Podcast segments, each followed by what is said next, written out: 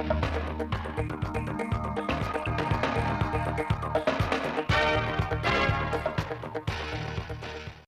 kính chào quý vị và các bạn đến với bản tin thời sự ngày 6 tháng 10 của Đài Phát thanh Truyền hình Thanh Hóa. Chương trình được thực hiện trực tiếp trên sóng FM tần số 92,3 MHz. Thưa quý vị và các bạn, từ năm 2019 đến nay, Ban Thường vụ Đảng ủy khối cơ quan và doanh nghiệp tỉnh Thanh Hóa đã thành lập được 26 tổ chức đảng doanh nghiệp. Trong đó có 3 đảng bộ, 7 chi bộ cơ sở và 16 chi bộ thuộc đảng bộ cơ sở – về phát triển đảng viên, năm 2021, toàn đảng bộ khối kết nạp được 798 đảng viên mới, đạt 266% kế hoạch Ban Thường vụ tỉnh ủy giao. Trong đó, các đơn vị doanh nghiệp 300 đồng chí,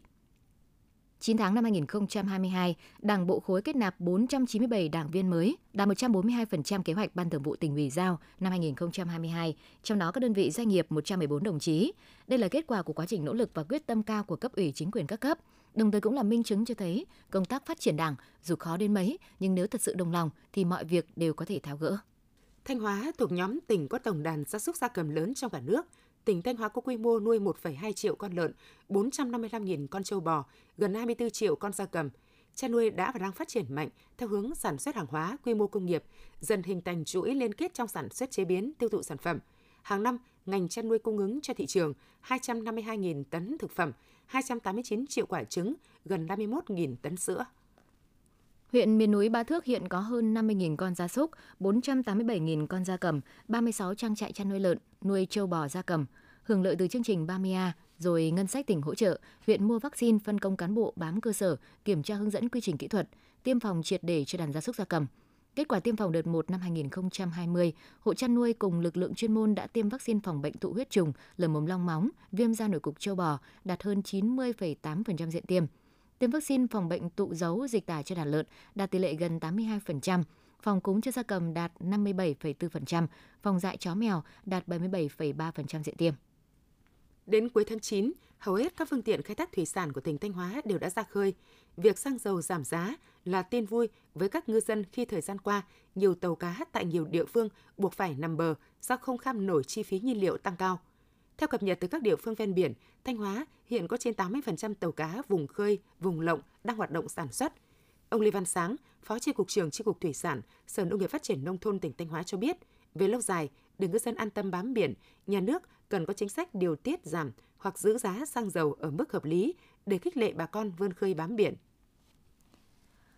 Ủy ban nhân dân tỉnh Thanh Hóa vừa có văn bản về việc quản lý vận tải hành khách công cộng bằng xe buýt trên địa bàn tỉnh. Theo đó, Ủy ban nhân dân tỉnh yêu cầu Sở Giao thông Vận tải chủ trì phối hợp với Sở Tài chính, Hiệp hội Vận tải ô tô Thanh Hóa và các đơn vị liên quan tổ chức triển khai thực hiện các giải pháp nhằm thúc đẩy phát triển vận tải hành khách công cộng bằng xe buýt, đáp ứng nhu cầu đi lại của nhân dân, đặc biệt tham mưu xây dựng chính sách hỗ trợ giá vé cho hoạt động vận tải hành khách công cộng bằng xe buýt trên địa bàn tỉnh Thanh Hóa, báo cáo với Chủ tịch Ủy ban nhân dân tỉnh các nội dung vượt thẩm quyền.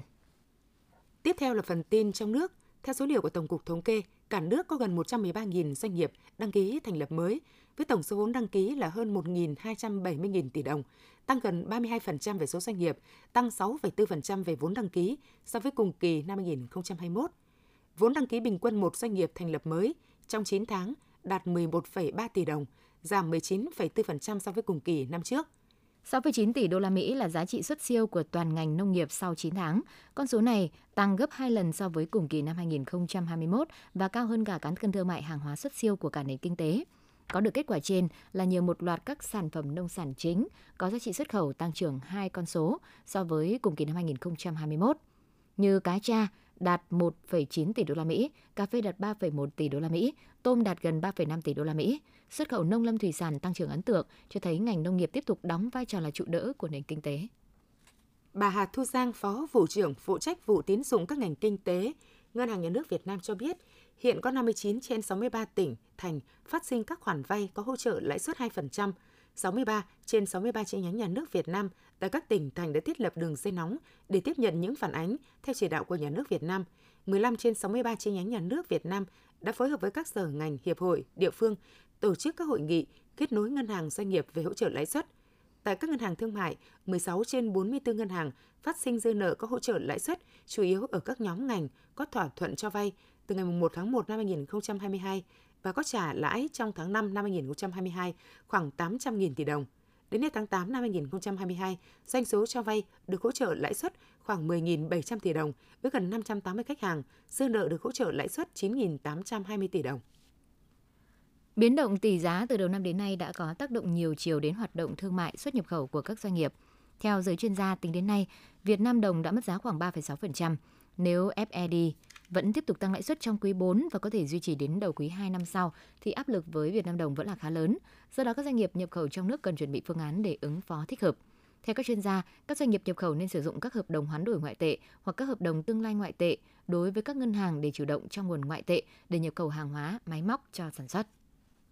Xuất khẩu xi măng Blanke 9 tháng năm 2022 giảm mạnh, chỉ còn 24,75 triệu tấn, trị giá gần 1,1 tỷ đô la Mỹ, giảm tương ứng 25,6% và 13,7% so với cùng kỳ năm trước. Sự rụt giảm xuất khẩu của ngành xi măng Blanke không phải là điều quá bất ngờ,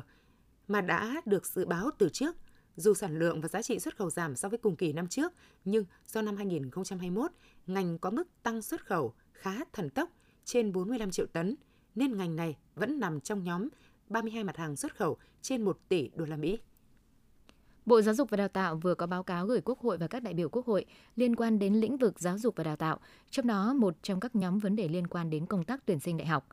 Bộ Giáo dục và Đào tạo cho hay, phương án tổ chức tuyển sinh năm 2022 cơ bản giữ ổn định như năm 2021, tuy nhiên có một số nội dung điều chỉnh – theo đó, việc đăng ký dự thi kỳ thi tốt nghiệp trung học phổ thông và xét tuyển đại học cao đẳng phải thực hiện trên cổng thông tin của Bộ Giáo dục và Đào tạo và cổng dịch vụ công quốc gia.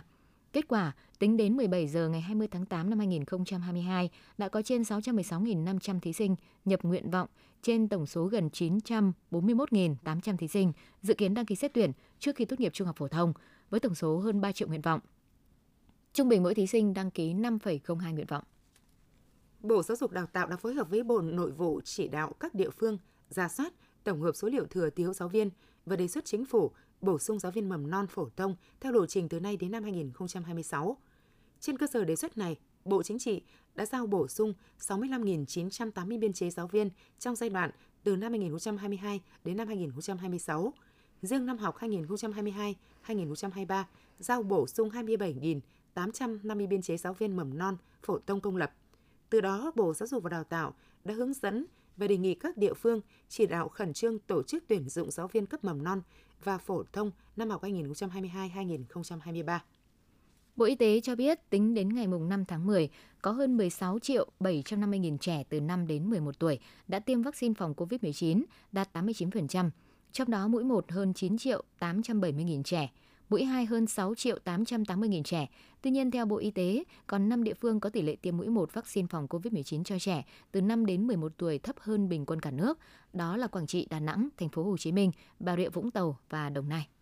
Thứ trưởng Bộ Y tế Nguyễn Thị Liên Hương cho rằng, dù dịch bệnh cơ bản được kiểm soát, nhưng số ca mắc mới, số ca phải nhập viện, ca nặng đang có xu hướng gia tăng.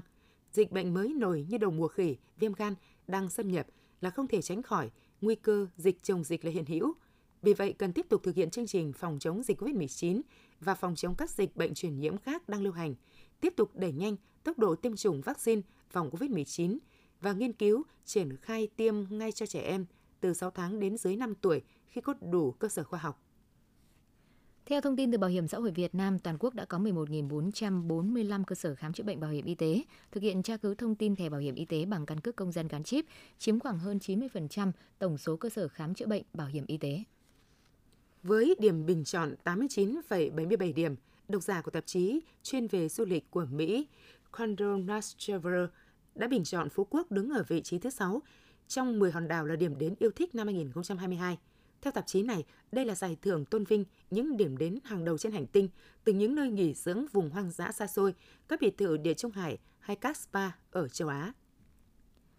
Festival Tràng An kết nối di sản Ninh Bình năm 2022 với chủ đề Hoa lư vang mãi ngàn năm do Ủy ban Nhân dân tỉnh Ninh Bình tổ chức với quy mô cấp tỉnh sẽ diễn ra từ ngày 11 đến ngày 13 tháng 11 năm 2022 tại quảng trường Đinh Tiên Hoàng đế, một số tuyến đường phố trên địa bàn thành phố Ninh Bình và huyện Hoa Lư. Thông qua việc tổ chức Festival Tràng An kết nối di sản Ninh Bình 2022, góp phần quảng bá hình ảnh, di sản văn hóa con người của tỉnh Ninh Bình nói riêng và các tỉnh thành phố tham gia festival nói chung đến bạn bè trong nước và quốc tế, phục vụ phát triển du lịch. Thông tin vừa rồi cũng đã khép lại chương trình thời sự của Đài Phát thanh Truyền hình Thanh Hóa. Xin kính chào và hẹn gặp lại quý vị và các bạn trong những chương trình sau.